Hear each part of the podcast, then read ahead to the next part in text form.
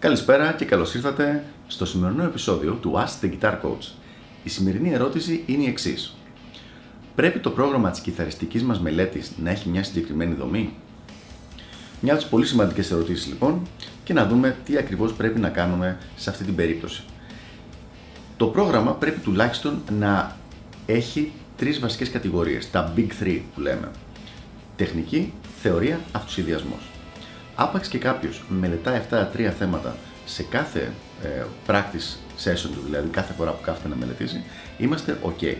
Δηλαδή, να μελετάει την τεχνική του, την ικανότητα του σώματός του, να εκτελεί πράγματα πάνω στην κιθάρα, να μελετάει θεωρητικά θέματα, τα οποία είναι είτε η θεωρία, δηλαδή διάβασμα θεωρίας, είτε γνώση ταστιέρας, και από εκεί και πέρα αυτοσχεδιασμό, με τη μορφή φρασιολογίας, το να μάθει να παίζει πάνω από διαφορετικά παιδιά, από διαφορετικά είδη μουσικής, τέτοια πράγματα.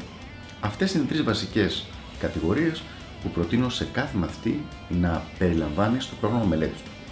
Από εκεί και πέρα, ανάλογα με τους ε, μακροχρόνιους στόχους που έχει, αλλά και πιο medium term, δηλαδή και μετά από τρεις μήνες ας πούμε, μπορεί να υπάρχουν κάποιες παραλλαγές. Για παράδειγμα, αν κάποιος έχει να παίξει ένα live μετά από τρεις μήνες με καινούρια μουσική, με κομμάτια που δεν ξέρει, ε, καλό θα ήταν μέρος της μελέτης του να είναι η μελέτη αυτών των κομματιών. Α δούμε μια άλλη περίπτωση. Αν ηχογραφεί είτε για τον εαυτό του είτε για κάποιους φίλους κάποια κομμάτια σε κάποιο στούντιο. Σε αυτή την περίπτωση, πάλι καλό θα ήταν μέρος της μελέτης να είναι η μελέτη αυτών των κομματιών και των δύσκολων σημείων τους που πρέπει να ηχογραφηθούν. Μια τρίτη περίπτωση είναι αν ε, έχει εξετάσεις για κάποιο πανεπιστήμιο, για κάποιο grade του London College of Music ή οτιδήποτε άλλο. Φυσικά και τότε κάποιο μέρος της μελέτης του θα έπρεπε να είναι πάνω σε αυτή την ύλη. Ιδανικά κόβουμε τη μελέτη, όπως έχουμε πει και σε προηγούμενο βίντεο, σε τέταρτα ή σε μισά ώρα, τα οποία χωρίζονται σε διαφορετικά θέματα.